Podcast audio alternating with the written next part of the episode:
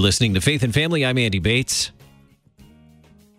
How do we bring the Word of God, and particularly the resources for instruction in the Word of God, to people in their heart language? Lutheran Heritage Foundation is doing that, and it's time to check in with our friend, the Reverend Matthew Heise, Executive Director of Lutheran Heritage Foundation, see what's going on with LHF these days. Pastor Heise, welcome back to Faith and Family. Good morning, Andy. Great to be with you again. Always good to be with you. I love following LHF on Facebook and seeing the, the stories of where this work is being done that uh, that the LHF and your partners do to bring uh, great instructional resources in the heart language of people around the world. Yeah, the Facebook page uh, by our media specialist uh, Jen Bagnall and her and her daughter Anna actually is really. Uh, you need a younger person who can really do media for you, and Anna's really helped us out quite a bit to to get some of our videos up there and and to keep the the page somewhat current. What is what is the work that LHF is doing today? Well, gee, let's see. We've got about 160 projects requested for 2017. Wow. We probably won't finish all of them, but hopefully most of them. Uh, and that is covering all, you know, basically the continents. You're talking the Americas, Europe, Africa, Asia, Aust- Australasia, uh, you name it, and and we're covering the gamut of those books from children's Bible story books all the way up to the Book of Concord, which um, we are now issuing out in French, and uh, that's uh, naturally going to be going mostly to Central and uh, Western Africa. Wow. Uh, as well as Haiti. Now, when you say you received requests for these projects, uh, and over a hundred projects, where are those requests coming from?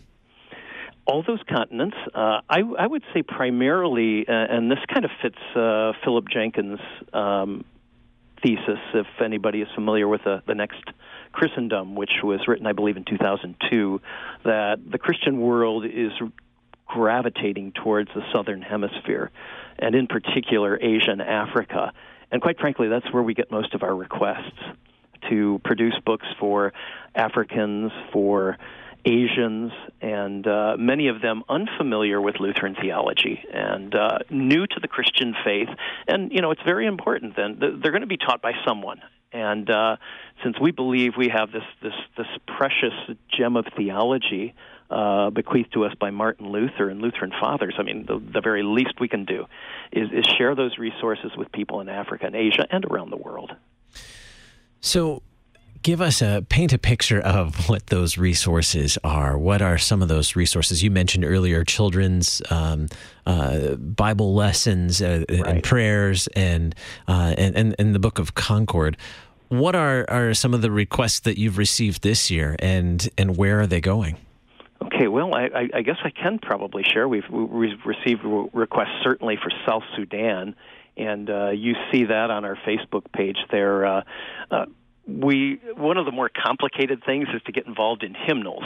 Uh, but we have just done a, a, an Acholi hymnal, which for the Acholi language people in South Sudan, and uh, I, I think South Sudan to me is one of the more intriguing countries in the world. It's the youngest country in the world. Um, hmm. Broke away from the Islamic uh, North in 2011. And uh, so it's only six years old, but in that time, although it is a predominantly Christian people. They've just been plagued by tribal warfare, now by famine.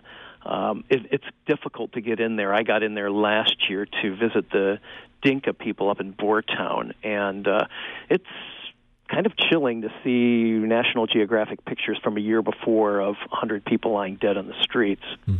And when I was there, um, the blue helmets of the UN were everywhere. Uh, but the people were really happy that we came. And uh, Pastor Nathaniel Bull is uh, a Dinka person, and uh, through uh, great work by uh, Russell Schumacher and folks down in Arkansas and uh, down in Alabama, uh, they've been able to help support him with some of his requests. And we are doing uh, Law and Gospel with him now. He is just completing the Child's Garden Bible stories. They've got a school there that I saw with about 300 kids.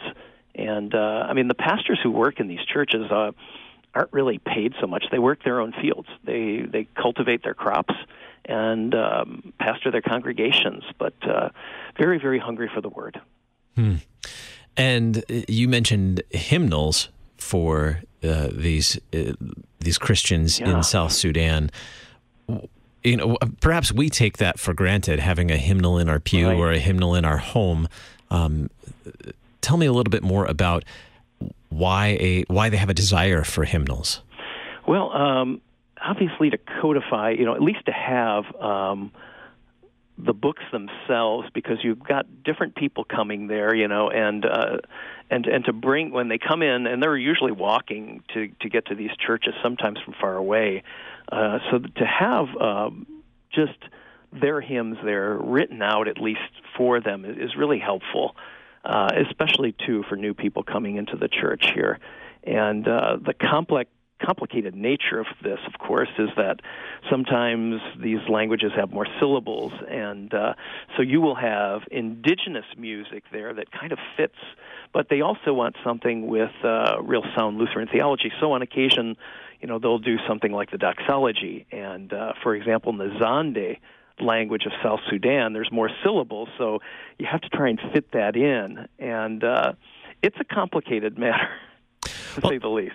I'm glad you brought that hymn up. Uh, the, you shared that, or your, your team shared that on the Facebook page. I want to listen to the doxology from uh, the people of South Sudan in the Zande language. Let's take a listen.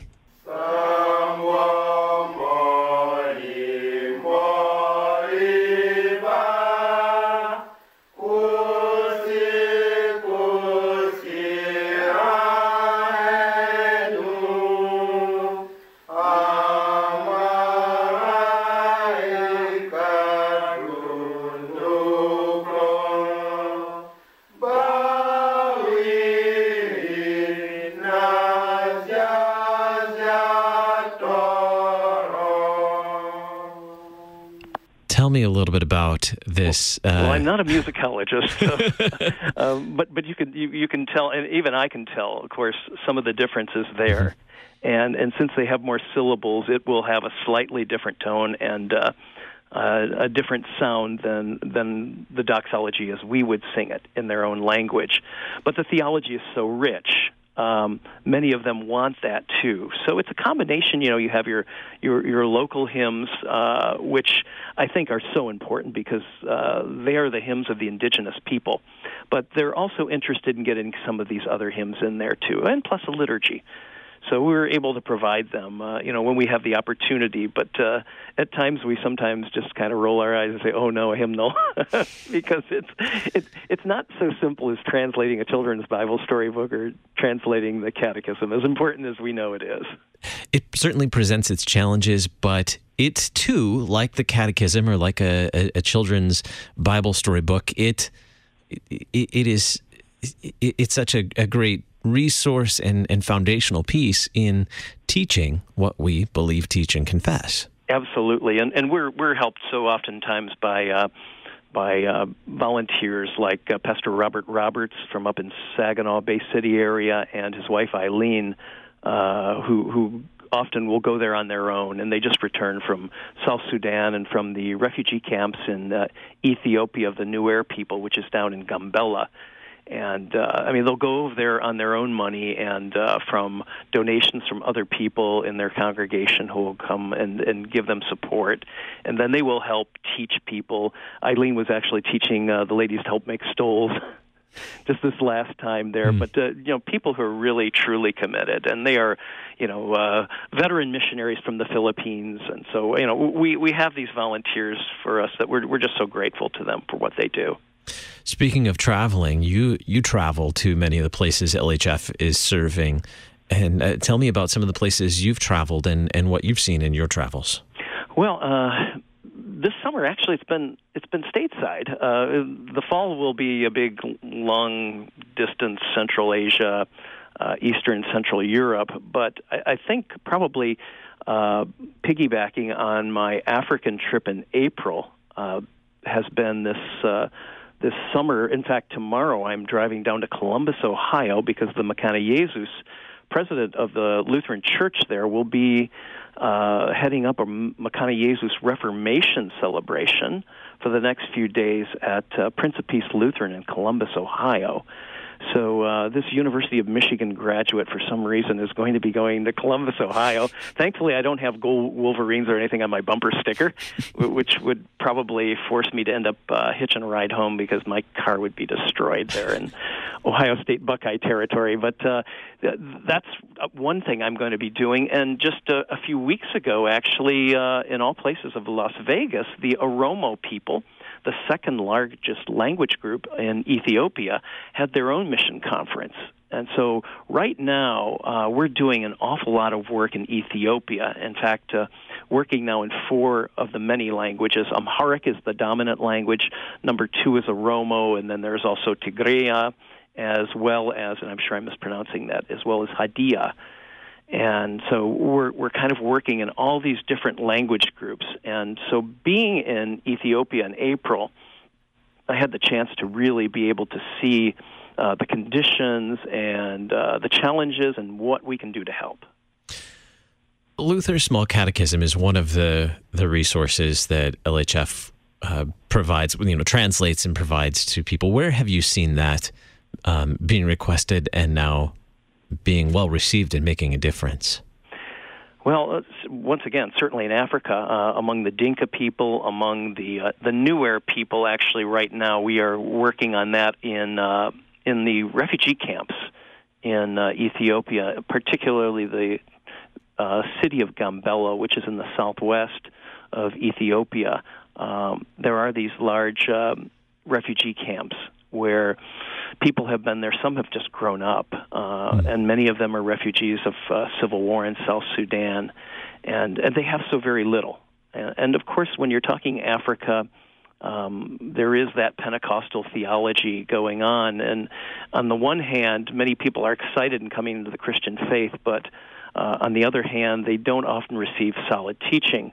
And so there were many folks down there, some of a Pentecostal background, who said, please help teach us. So uh, we see how important it is to get the catechism in. And from my own experiences in Russia, I recall uh, many people who came into the Lutheran Church initially after the fall of communism in the Soviet Union in 1991, uh, gravitated to the Pentecostal church because there was energy. Um, they were they were excited that they were finally, you know, freed from the shackles of communism. Uh, but after you know a couple of years, they kind of thought eh, something isn't quite right here, and uh, they were looking for teaching and not just experience. Uh, so uh, that was actually when LHF began 25 years ago. Uh, in 1992, uh, when Robert Rahn ended up going into the former Soviet Union, and the Catechism was one of the first books. And I, I recall talking to so many people who, when I went there as a volunteer teacher, for LCMS in 1994 who who really cut their teeth uh, on the Christian faith in the Catechism, and uh, seeing the importance of it. We're we're constantly uh, uh, reprinting it, and and now actually in smaller booklet form with the basic Enchiridion with its six chief parts, so that they can be handed out more readily to people in Russia. Any idea uh, uh, how many different languages the the uh, small catechism has been translated into by LHF? Right, we, we are we're, we're right now at about 80 and moving beyond 80 um, because of of course you know we've added different ones uh, in uh, among the Farsi people, the Iranian speakers, uh, Dari, uh, Afghan speakers. So we're we're right now in, in many different languages. In Africa, in Ghana in particular, Twi, Bimoba, Konkomba. There are three right there, three different languages now that are now getting their catechisms for the first time. So uh, we're we're passing eighty. Who are the, the people on the ground receiving these small catechisms in those places that, that, that you just mentioned? You know, for the um, uh, there are, I think, a number of places you mentioned where the small catechism is, is being requested and being used. Who are the, the, the people on the ground? Are there missionaries? Are there local pastors? Are there local teachers? Yes. Who are helping with these? Yes.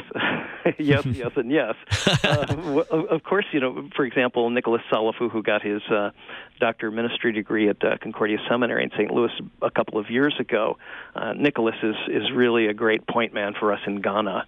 Uh, so sometimes it is someone there literally from that country, but also local missionaries. Uh, Jacob Gaugert, for example, in Togo, is often requesting uh, materials from us, and uh, and then of course uh, partner churches that will make the requests of of, of uh, us and, and what we can do to help them.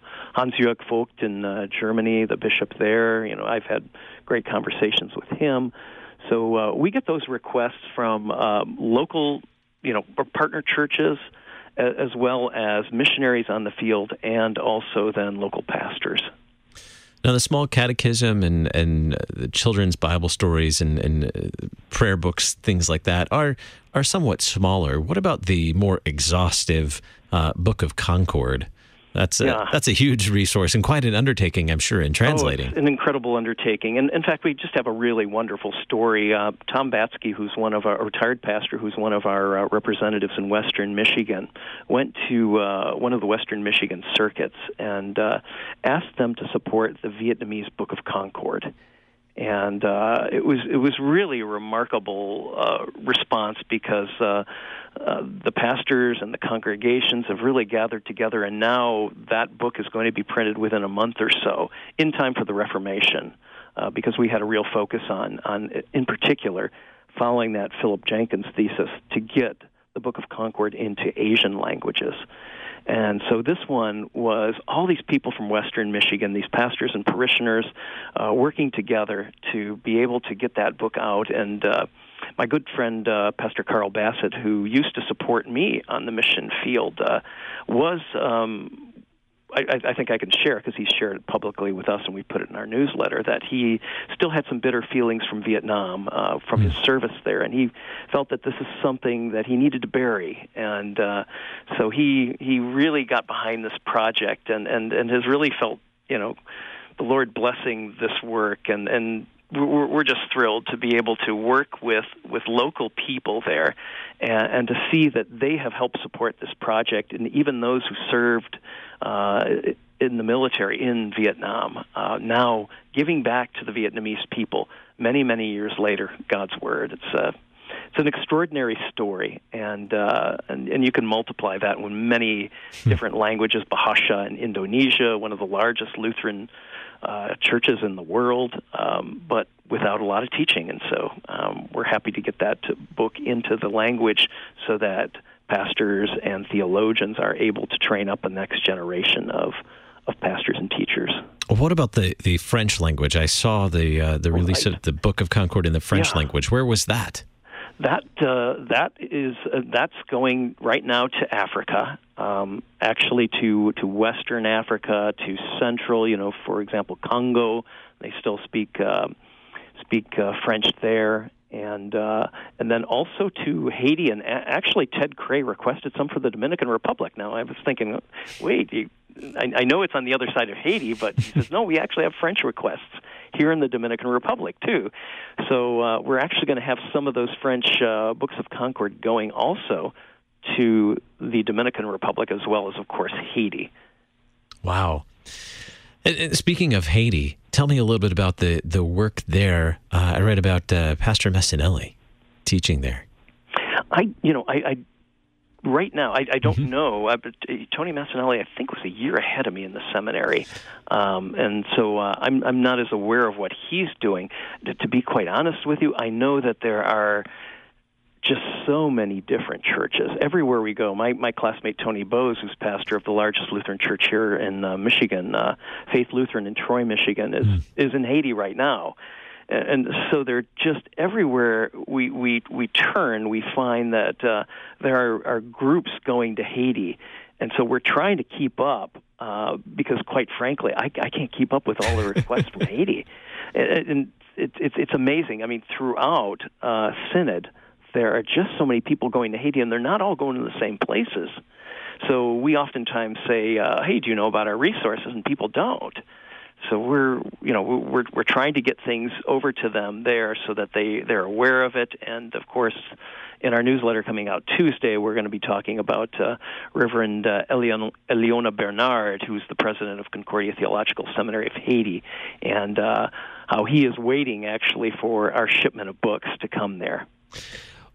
We've talked a lot about the books that many adults use. What about the, the books that are intended more for children?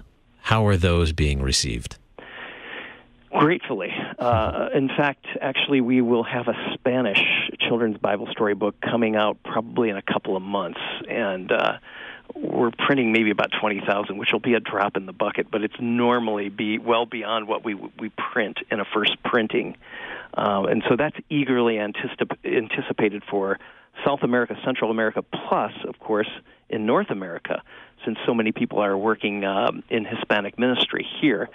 But uh, you name it, wherever we go, um, Papua New Guinea, where we had just done uh, some of the children's Bible story books, uh, the the different hill tribes, the Akha speakers in um, in Thailand and Burma.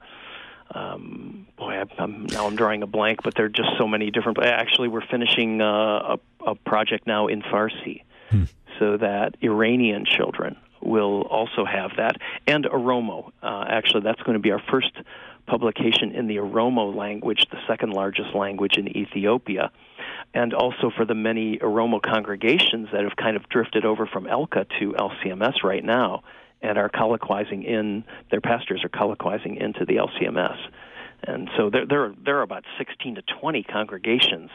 Um, just of that group of people, and they are predominantly a Muslim people, which you don't often think of when you think of Ethiopia. You often think of, of course, uh, the um, the uh, Ethiopian eunuch and Acts 8 and Philip's conversation with him and Ethiopia being this kind of bastion of Christianity uh, next to Somalia and other Muslim countries but uh, from what I understand about 70% of Ethiopia mm. is Christian so that's still close to 30% Muslim and uh, the Oromo people in particular are Muslims. So, you know, we have that children's Bible story book. Uh, our friend and former missionary Bernie Lutz has also done a, a book on guidelines to reaching out to uh, to Muslims in conjunction with uh, Hisham Shahab in uh, the Chicago area uh, of Lebanese background.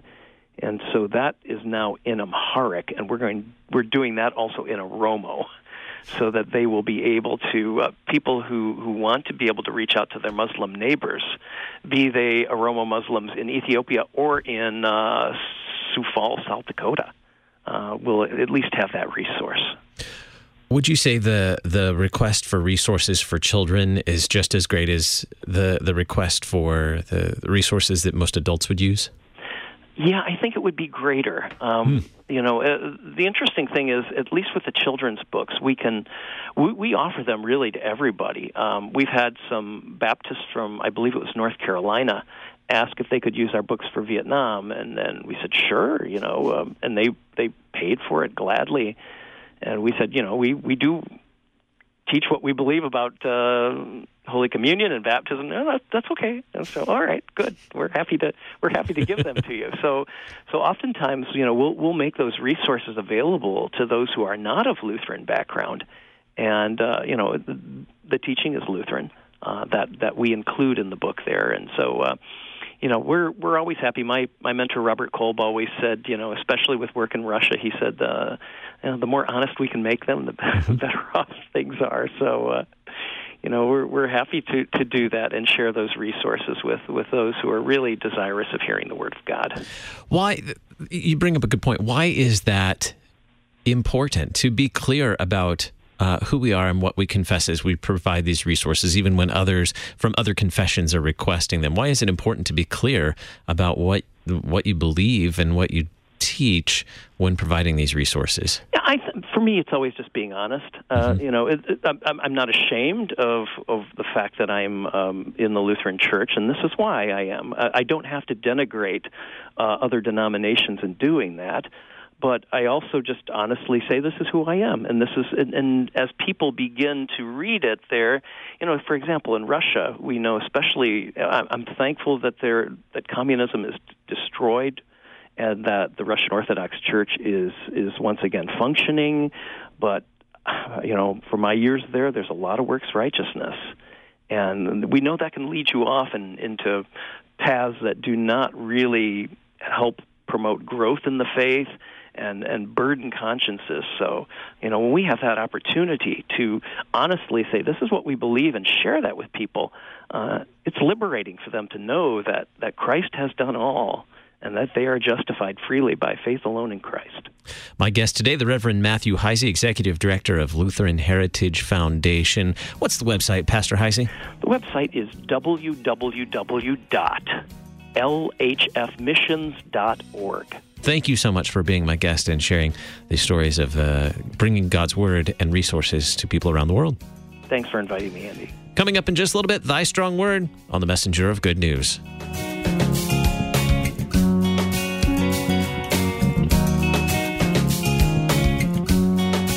Listen to Faith and Family Monday through Friday at this time. Faith and Family is a listener supported program. Your financial support is needed for Faith and Family to continue. Our address is 1333 South Kirkwood Road, St. Louis, Missouri 63122. You can contact us on the web and download Faith and Family at kfuo.org.